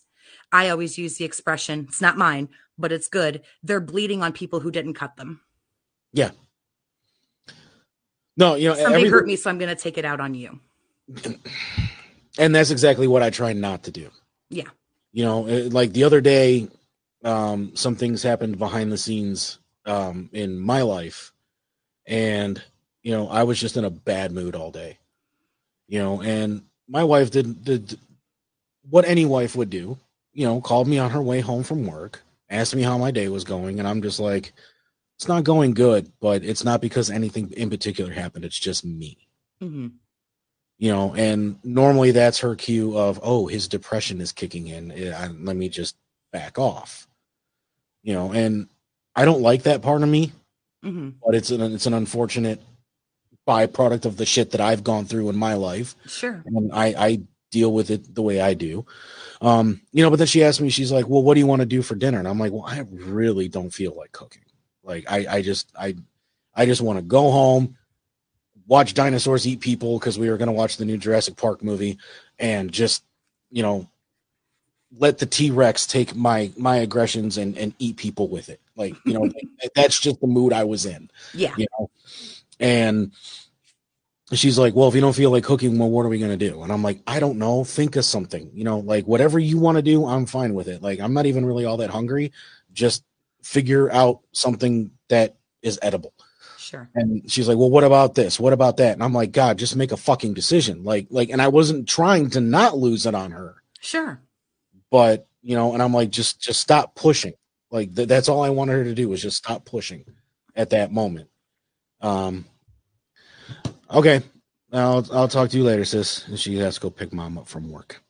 Um, but uh, you know, I mean, like, so I mean, that was just like like a, a very recent situation, and then I got home and I and I just told her, I'm like, there, there's honestly nothing really happened, but it's just I'm remembering a lot of shit right now, hmm and just kind of want to watch dinosaurs eat motherfuckers. Like like that was my mood at that moment. Like, Sure, you know? And with depression, there doesn't have to be a reason. right? Yes. Everyone thinks, so what's wrong? You know, it. I have bipolar disorder, so it comes with Wow. bipolar um, depression. You don't need a reason to be depressed because I've heard it. I've had it for like almost 15 years now. Um, I'm also a recovering alcoholic. And that was how I chose to medicate my bipolar before I knew I had it because I was mixed, I was misdiagnosed for like over a decade. They kept telling me you have anxiety and depression. Well, I do have anxiety and depression, but it's bipolar depression. But anyway, you don't need a reason to be sad. Oh, your life Mm. is so good. What's wrong? What are you upset about? You know what? It's called a chemical imbalance in your brain. Sometimes shit It just, just happens. sucks. Yeah. Sometimes you're just, I also have bipolar disorder. Mm. So, what you were talking about just a moment ago Mhm. is irritability, which is my Mhm. number one thing that I struggle with with having bipolar disorder. Some days the fact that you breathe the same air I do pisses me off and I can't tell you why. Thank you. Thank you. You know, I, like no one has done anything wrong to me, but I I snap and I Yeah. am just agitated and angry. Mm-hmm. And it isn't because someone has done something wrong. And I understand what you mean. You kind of, I've been making the joke for years. I kind of have to come with a warning label. Listen, I might fly off the handle at you. Please don't take this personally. When I'm acting like an asshole, give me a few days and I'll come back around. I hate that I have to do that, but I feel like it's my responsibility to say, if you actually don't want me to kill you, you'll just kind of go away for a little bit. And, but I think that's hard for people who don't have depression or a Mhm. mental disorder or something like Mhm. that because they take it personally. And that really breaks my heart because it's like, you didn't do anything. I swear you Yes. didn't. It, it's literally the expression, it's not you, it's me because it's Yes. really fucking me. right and you know it's like it, when i was putting together some audio dumps that i'm was gonna gonna be putting out within the next week and everything like that i i, I call it my bullshit and it's like if i'm dealing with my bullshit just no it's my bullshit. It has mm-hmm. nothing to do with you. Nothing you can say do want or whatever is gonna fix it. No. it just it's something that needs to handle itself. Yeah. you know and you know my god bless my wife. She's got to be the most patient woman on the planet and i love her every day for it and i don't tell her that enough and i really need to start doing that. But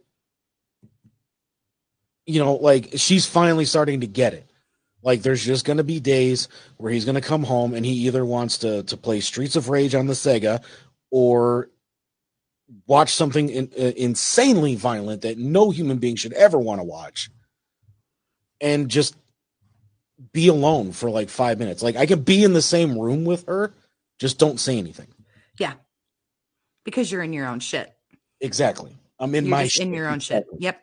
yeah I do it You all know- the time. I go, okay, listen, I just, I need 10 minutes to just kind of be in my own shit right now. Nobody Mhm. did anything wrong to me. I just, I'm thinking about a lot. And sometimes you never know when something like that is, unfortunately, we don't get a little, hey, you're about to get real pissed off in like 20 minutes. So yeah go take a piss, get something to eat, work this out because you're about to have a real bad time. Mm-hmm. Yeah. Um, but it, I'm glad that she, you know, is getting a little bit more. I mean, people start to understand that, and yeah you, you know, they they have to because you you just can't take stuff like that Mhm. it, personally. You know, it it won't. Um, you know, it, taking it personally, then they just start taking their own inventory, and then they feel crappy. And another Exactly. thing that really sucks, which they don't mean to do, but Mhm. then if we feel like they're taking it personally, then we get hit with that guilt. Yeah, And all of a sudden we're feeling bad because we're just I don't I don't love that I have bipolar disorder. Okay. I don't wear a button that says I'm bipolar. Ask me how. Um but it's um it- when it affects people, it's like, listen, I don't mean to be rude, but I don't need the responsibility of making you feel better. I'm kind of in my own thing right here and I don't appreciate what you're trying to make me do. Honestly, what I do is I just fall off the map. Like you were talking about, you know, we're in our 30s, we don't talk to people every day. Right. We were talking earlier about there's mutual people that you and I talk to.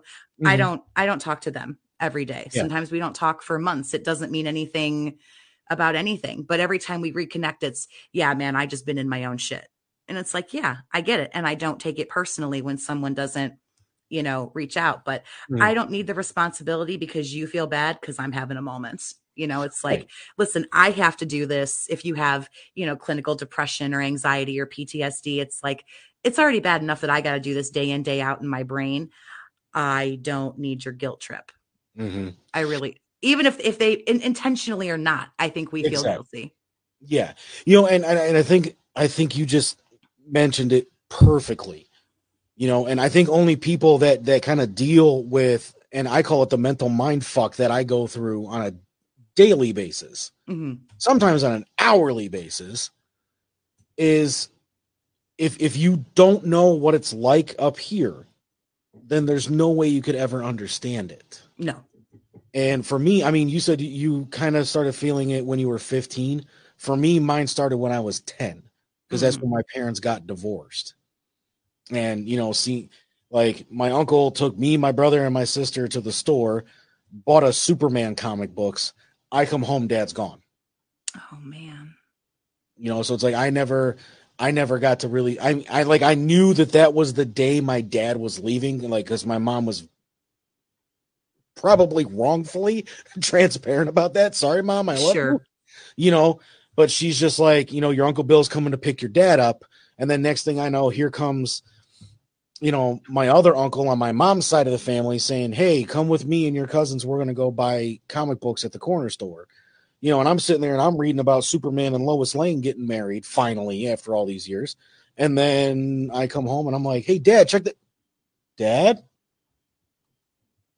I know you used to beat me with a fucking broom handle, but dad, mm. you know, like, like I was 10, yeah, you know, and I, I honestly think I've been fucked up since then. But, you know, when I, I was in therapy up until COVID, and then obviously COVID fucked everything up for everybody sure.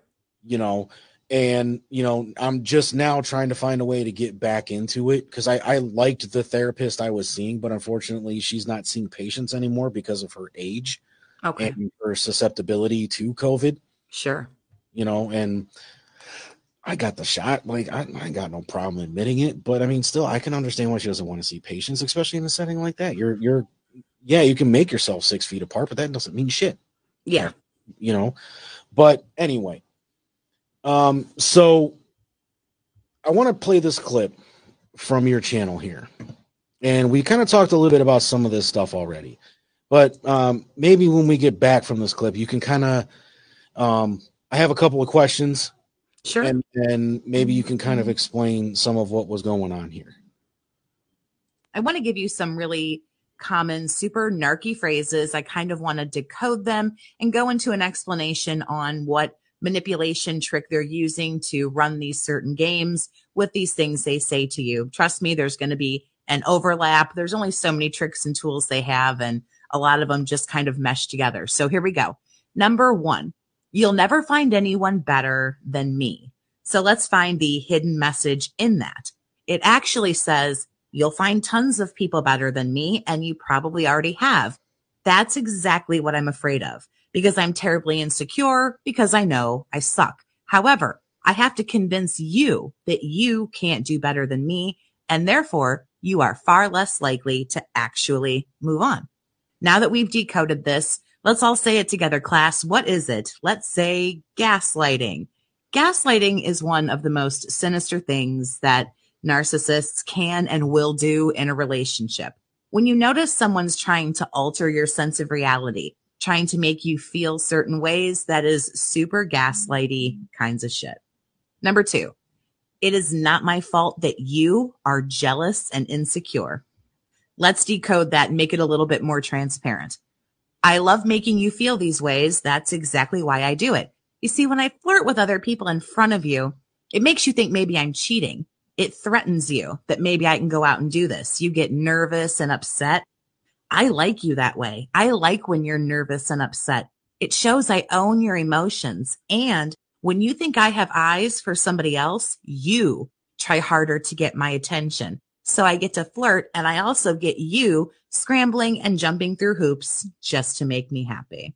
So let's see, Survivor, if you and me can say this exactly at the same time. Ready? Triangulation. Narcissists are going to work this angle a lot. They want constant time and attention. And if they feel like you're not giving enough, which is always, they're going to press on your insecurities and cause jealousy issues, acting inappropriately, overly flirtatious with others. They might know that maybe there's something you don't like about yourself physically or in other areas, and they're going to use that to their advantage. If you feel too short, for example, they will purposely flirt with taller people.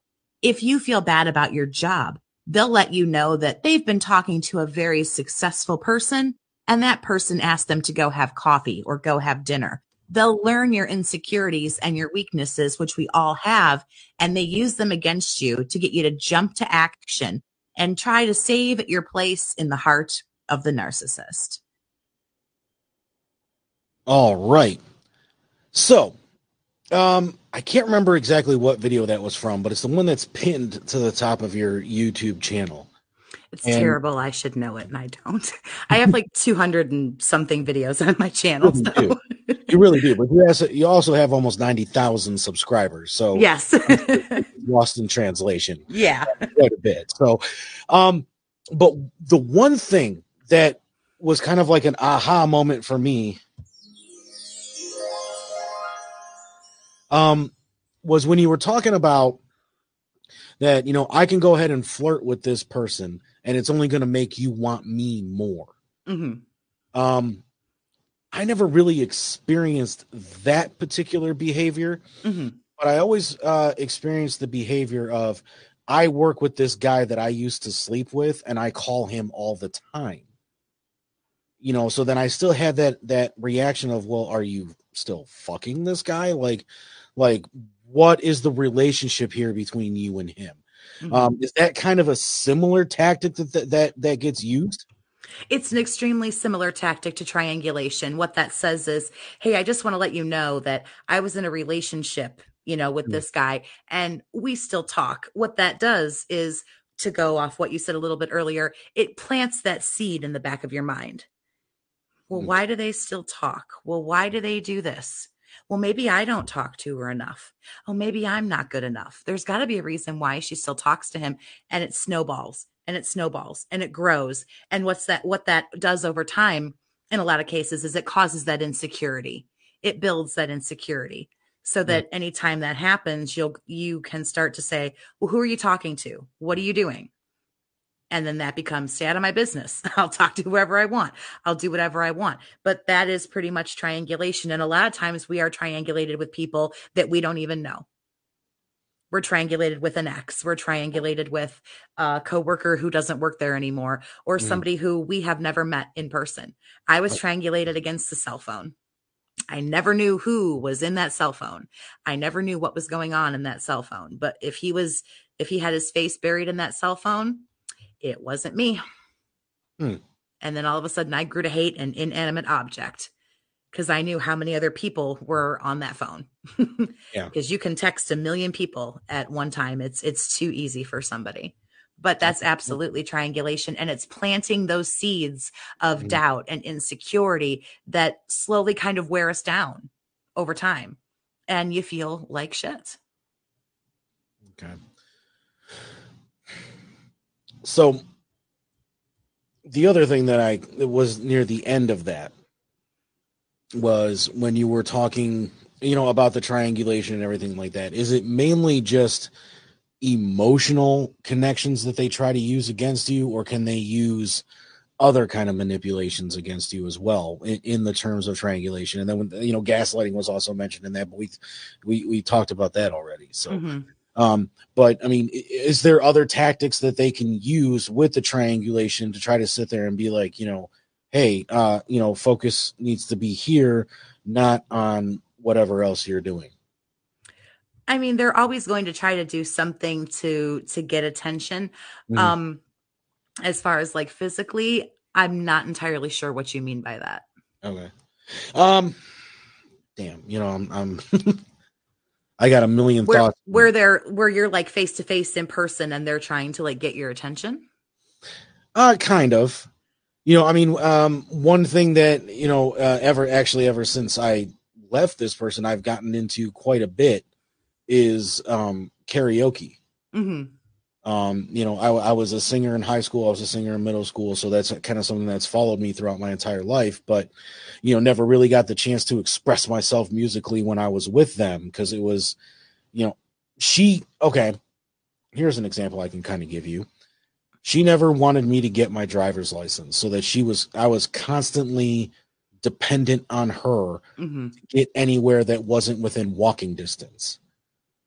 Um, you know, so then when I finally got to the point to where it's like, look, I used, I'll, I'll admit it, I used to be a manager at McDonald's. I used to be a, a, um, a manager at Wendy's. I used to be a manager here. I got tired of having those kind of jobs because the McDonald's was in my backyard. I don't know if you remember that or not, but I mean, I the, the McDonald's that was on Turney Road was right in my backyard. Mm-hmm.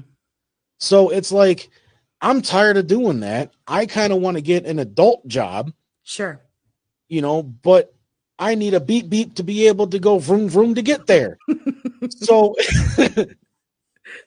you know, and she's just like, well, I mean, it's gonna do well, eh, you know, because you're in your 20s, it's gonna take a lot for you to try to get your license and blah blah yada yada. And I'm just like, look, I don't fucking care. I just want to do it. But then she would try to do whatever she could to try to stop me from being able to do that.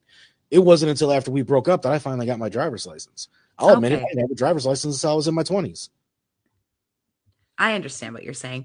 Um, It's not necessarily so much a triangulation, um, but it's absolutely a form of control. And like you were saying, it's it's those reasons to keep you dependent. Because Mhm. well, what happens when you get a driver's license? Guess who's asked you don't need to drive you around? If you get a better job, guess who you might not need? Somebody who makes more money than you. If you're Yeah, going out and you're going a little further than you know your your fucking front porch, guess what Yeah. you might do? Meet Yeah. somebody better. You know, uh, okay, and perfect example of that. So, um, when I was in college, obviously I was learning how to work on computers and stuff like that. I was working at Blockbuster at the time. God, do I miss that place. Um, a customer came in and actually overheard me and one of my coworkers talking about me working on his computer. And she came up to me and she's just like, you know, hey, I own a horse barn and I'm trying to use this computer to do this, this, this, and this. You know, could you possibly help me to be able to get the computer working? And, and, you know, I think it might have a virus because I got this weird message on the screen and blah, blah, blah, blah, blah. So, right as I'm going, yeah, sure, you know, let me get your phone number, she walks in. Mm. And, you know, I'm sitting here and I'm just like, ooh, wait, even better. My fiance just walked in. Hey, can I have, because I had made up business cards because I, I was going to try to start working on computers on the side to make a little bit of extra scratch. And I'm like, you know, hey, can I have one of my business cards to give her, you know, so that she can call me when we can set up this appointment to where I can get out to her because she's in North Ridgeville. I'm in Garfield Heights. Obviously, that's a bit of a of a drive Yeah. you know and so she reaches immediately her tone changed from i want to rip this woman's face off to oh yeah sure. Yeah you know, by the way i'm his fiance and hands her the card. Like you didn't just introduce her ass like five seconds ago. exactly. I'm sorry. right right. You know and like even my coworker when she left because she's just like hey i'm grabbing dinner. What do you want? You know so i you know i gave her a little bit of money that i had in my pocket and said you know here i'll pay for it blah blah yada yada. And when she walked out my coworker was just like what the fuck was that? And i'm like dude i don't know. Like like a hundred That was somebody really insecure asserting their dominance. Yes. Yes. And unfor- like, I but, mean, know, you asked the question. I just, I'm just I know, saying I what we're know, all thinking. right right right. You know but i mean th- it, it was that and and uh, and i can use this phrase and hopefully it doesn't get taken the wrong way in the year 2022 but and maybe you can kind of like elaborate on what i'm about to say.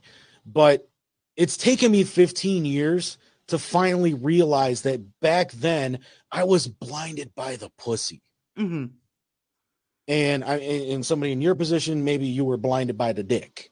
You know, um, and I mean, is that kind of that control and that that manipulation that you're talking about is where they they kind of make you feel like you you're 100% just infatuated with that person even though half the times you want to claw their eyes out Um, sex is absolutely a huge manipulation tool that is used by both male and female narcissists. Um, I don't know what to say for anybody who thinks any of this sounds sexist. Um, I'm a Mhm. woman, deal with it.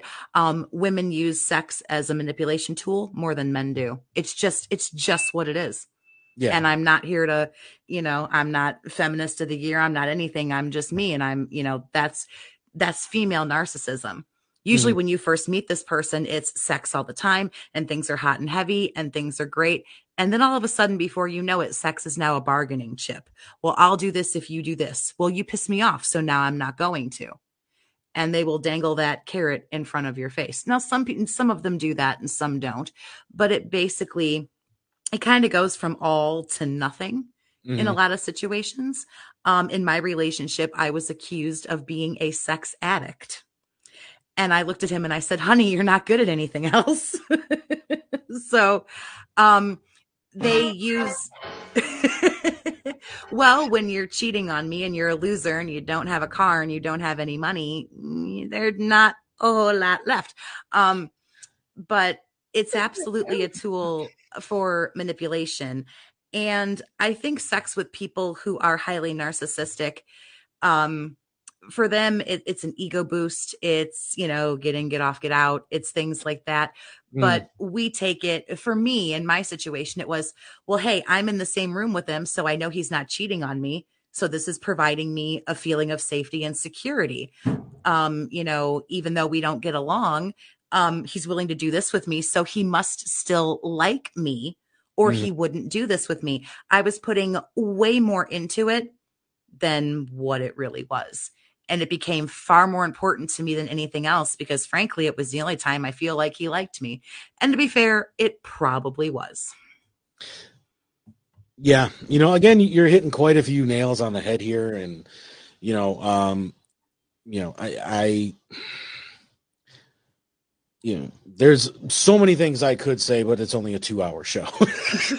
um, you know, this is definitely a conversation that I want to uh, retackle sometime in the future because there is a ton of information here that would definitely need to be uh, get unpacked and um Oh, it's you a rabbit hole. It really is. Honest to God, Yeah. I had no idea four years ago or whatever that Mhm. I have. I had no idea what the hell I just fell down.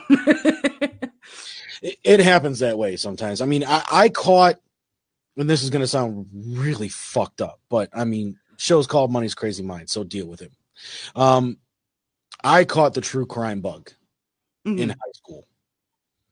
Um, we were researching subcultures actually for government class, Mhm. and I was looking into some of the music subcultures because at that time I was falling into the ICP bug because I got one of their characters tattooed. Nice. um you know but i was also uh, obviously a huge metalhead Mhm. you know back then um you know i got the hair now that i wanted back then but you know hey you know things happen.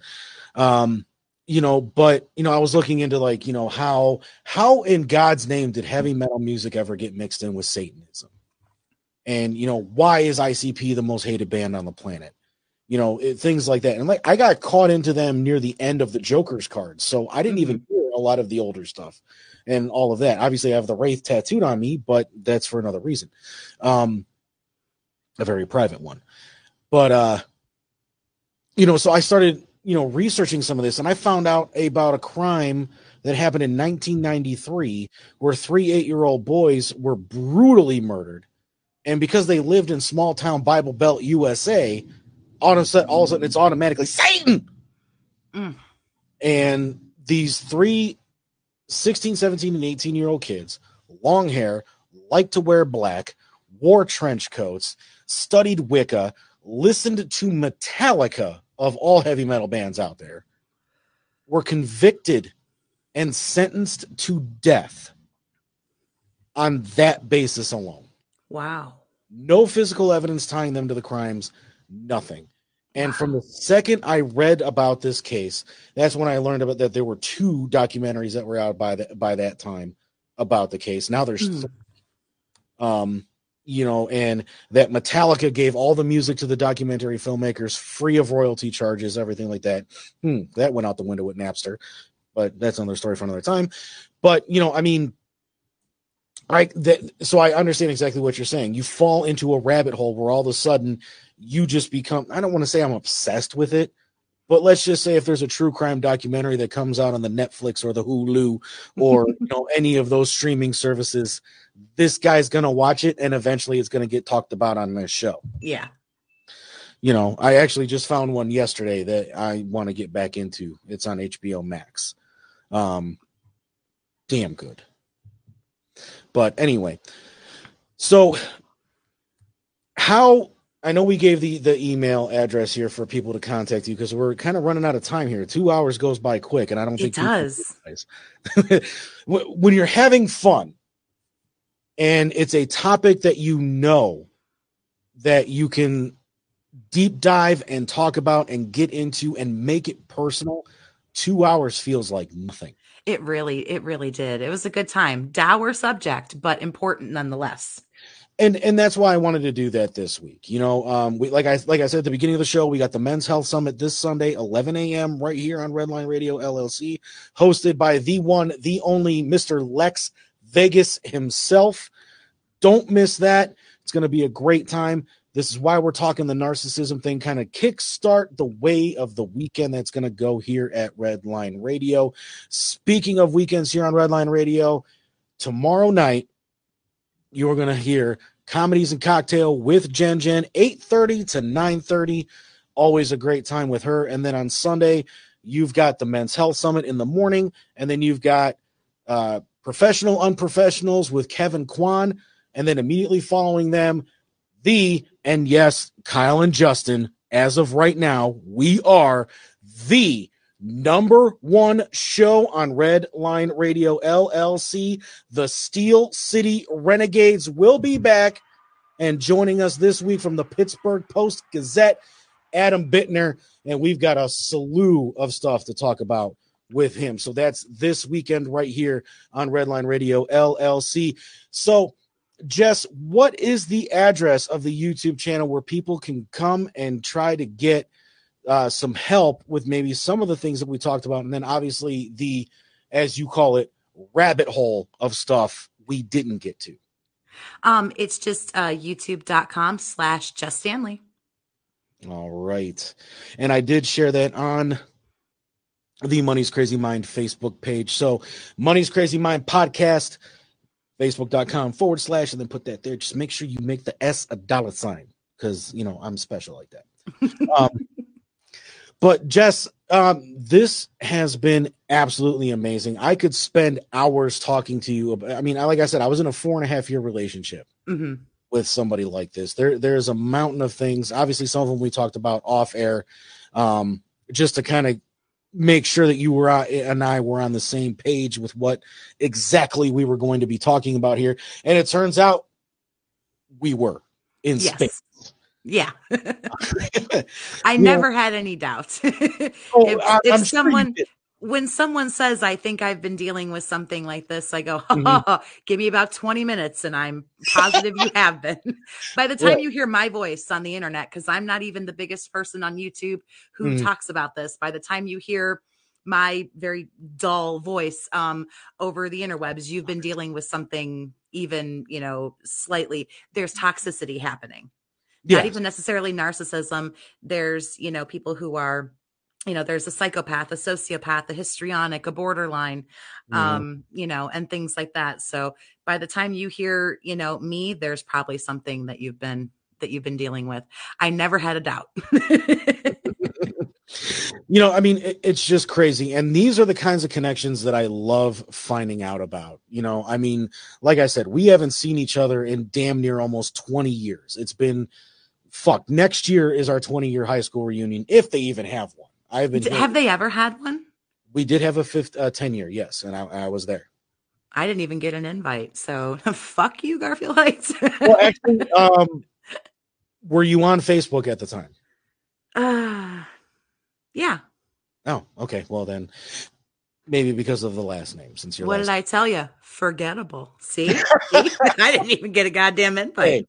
well, I'll tell you what. If anything happens with the 20 year reunion, once the Facebook group gets created, I will invite you in. I didn't care 20 years ago. Don't care now. you can file that invite. I might get away for me. Consider it filed.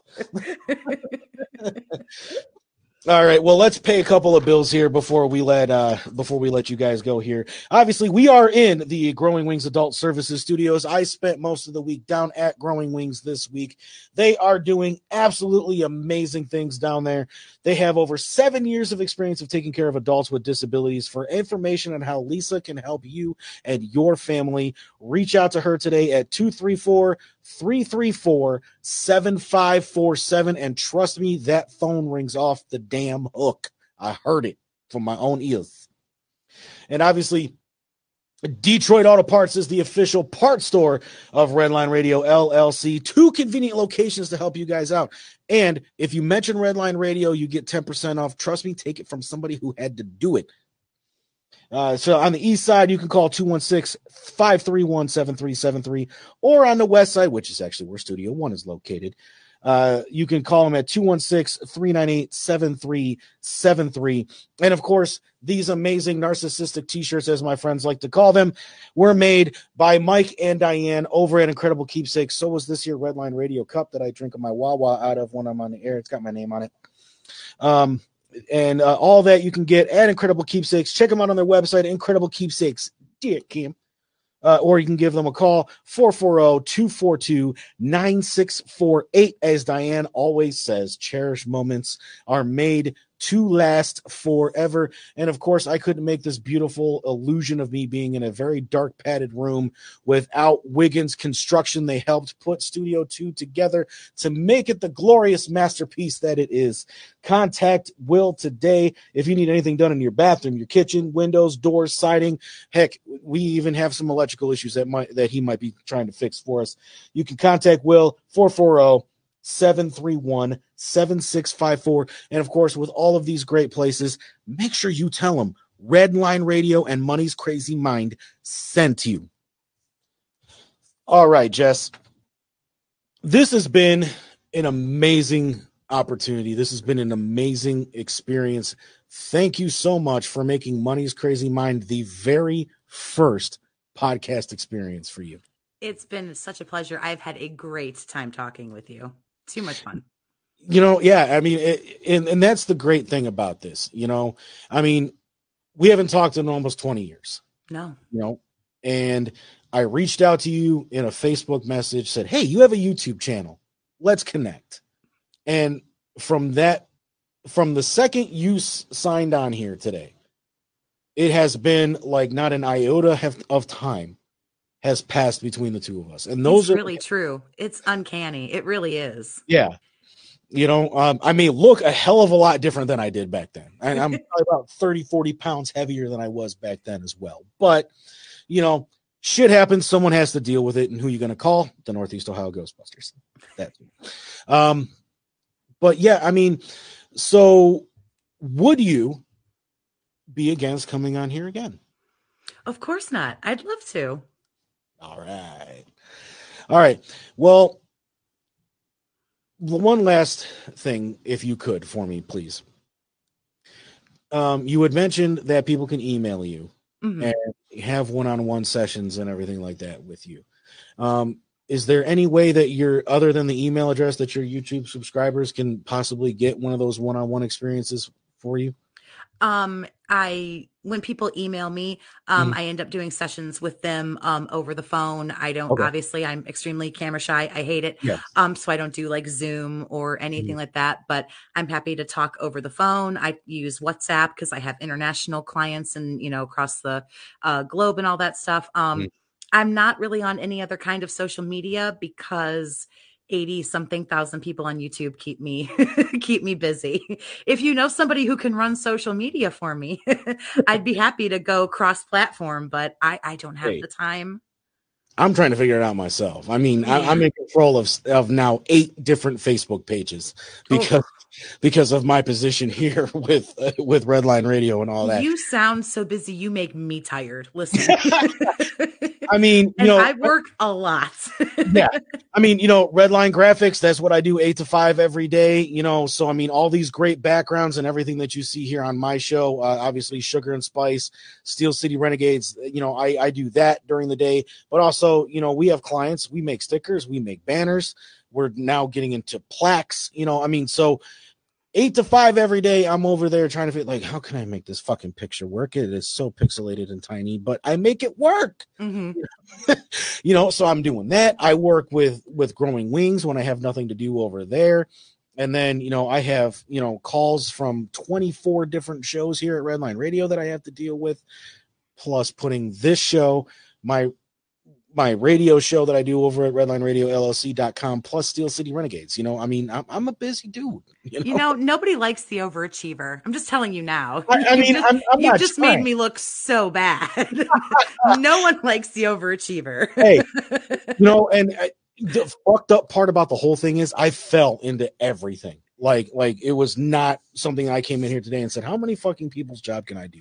I you know- fell so ass backwards into this. It's actually not funny. And this is my full time job. I talk to, Yeah. you know, clients and I make videos and stuff like Mhm. that. And I just, I slid right back ass first into Oh, this.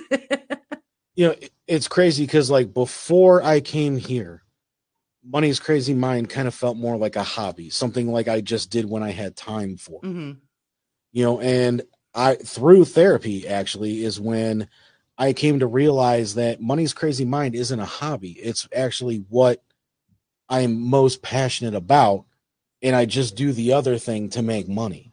Yeah. you know so once i took it to that level and once i i looked at it from that respect i started respecting the show a lot more and i started doing a lot more content because of it. I'm sorry there's a concert ending at Coe Lake. I'm right here in Berea, right down the street from freaking Clown Show Stadium. So, um, sorry, I am not a Browns fan. Never have been. My wife is. We have a house divided flag on, that hangs in our front yard every football season because I am a diehard Steelers fan. So, you know, but that's neither here nor there. But um, you know, so once I looked at it from that perspective, I'm just like, this is what I want to focus my attention on. The other thing is just a paycheck, Yeah. you know. And when I came here, it forced me to go weekly and forced me to come up with something to do every week.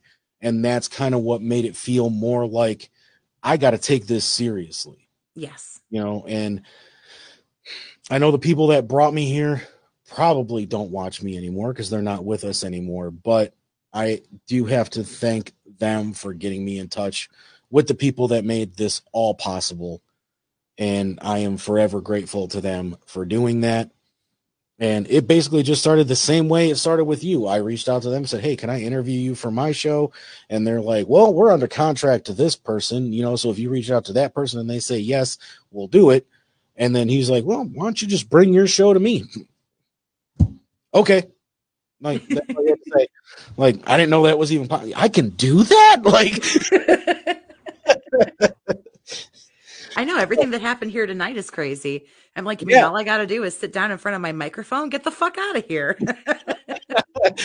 well, you know, I mean, when you said you were camera shy, you know, I'm just like, damn, I've known this person most of my damn life. I can't make her feel uncomfortable, or else she'll never want to do this again with anybody else. yeah. You know, so and that's my number one thing, and I hope all my guests feel that way. If they're if if you know if they're like I can do audio, great, we'll do audio. If I have to pre-tape, I'll pre-tape. You know, I'll I'll I'll I'll comfort anybody however they need to be comforted. You know, so a lot of people think that's not me, and that's why I'm camera shy.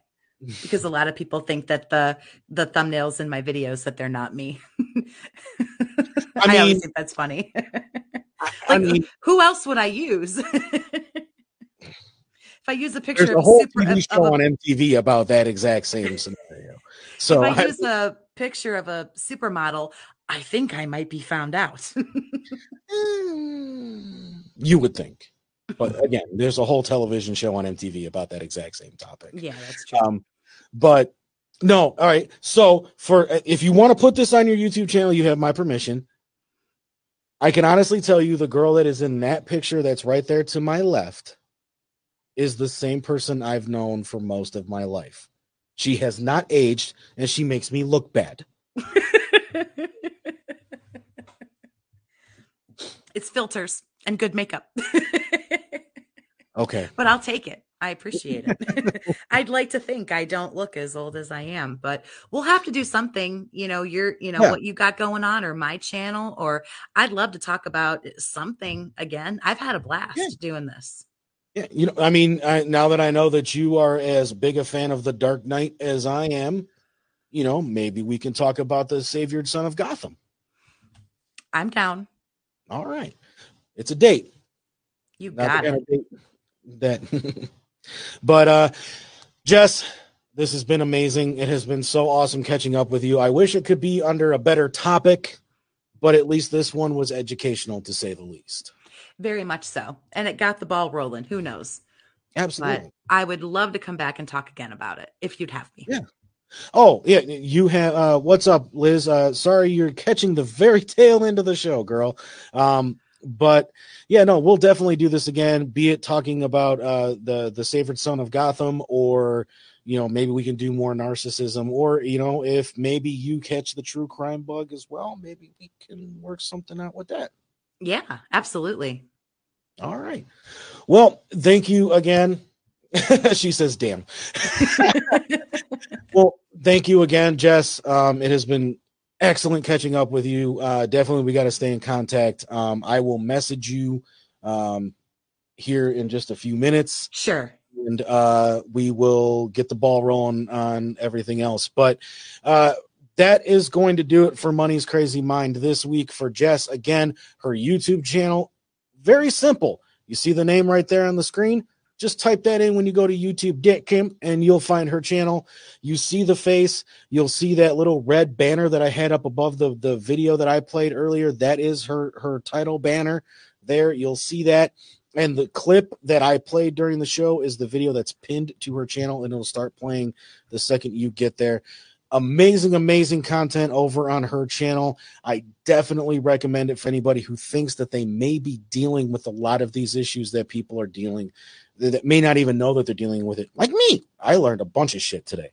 Uh, so I'm going to go home and completely rethink the last 15 years of my life. Um, but thanks, Jess. I do what I can. I, well, clearly, clearly. we only talked about this for a couple hours. There was a bunch of stuff we didn't even address. no, but we did talk about it off the air. So True. But but yeah no um so you know uh, obviously for everybody here at redline radio we thank jess for taking time out of her friday evening to chat with somebody that she has not physically seen or heard from in almost 20 damn years. But that's the kind of friendships that i have. Um you know we can we can we, we roll like that you know. Us our, us bulldogs as much as we don't claim it we we we stick together when we need to all right, but guys, but that's gonna do it. Thanks everybody for checking out the show this week. We will be back next week. Maybe we'll finally talk about Stranger Things so I can get Vecna's effect over the asylum out of here once and for all. Until then, everybody, this is Lee. Too hot to handle, too cold to hold. You call the Ghostbusters because they in control. Motherfucking money saying, have a week. Oh, I don't have the outro queued up. Go me. I'm I'm a professional. There it is. Money's Crazy Mind is a proud Redline Media Group and nameless, faceless production. That's all, folks.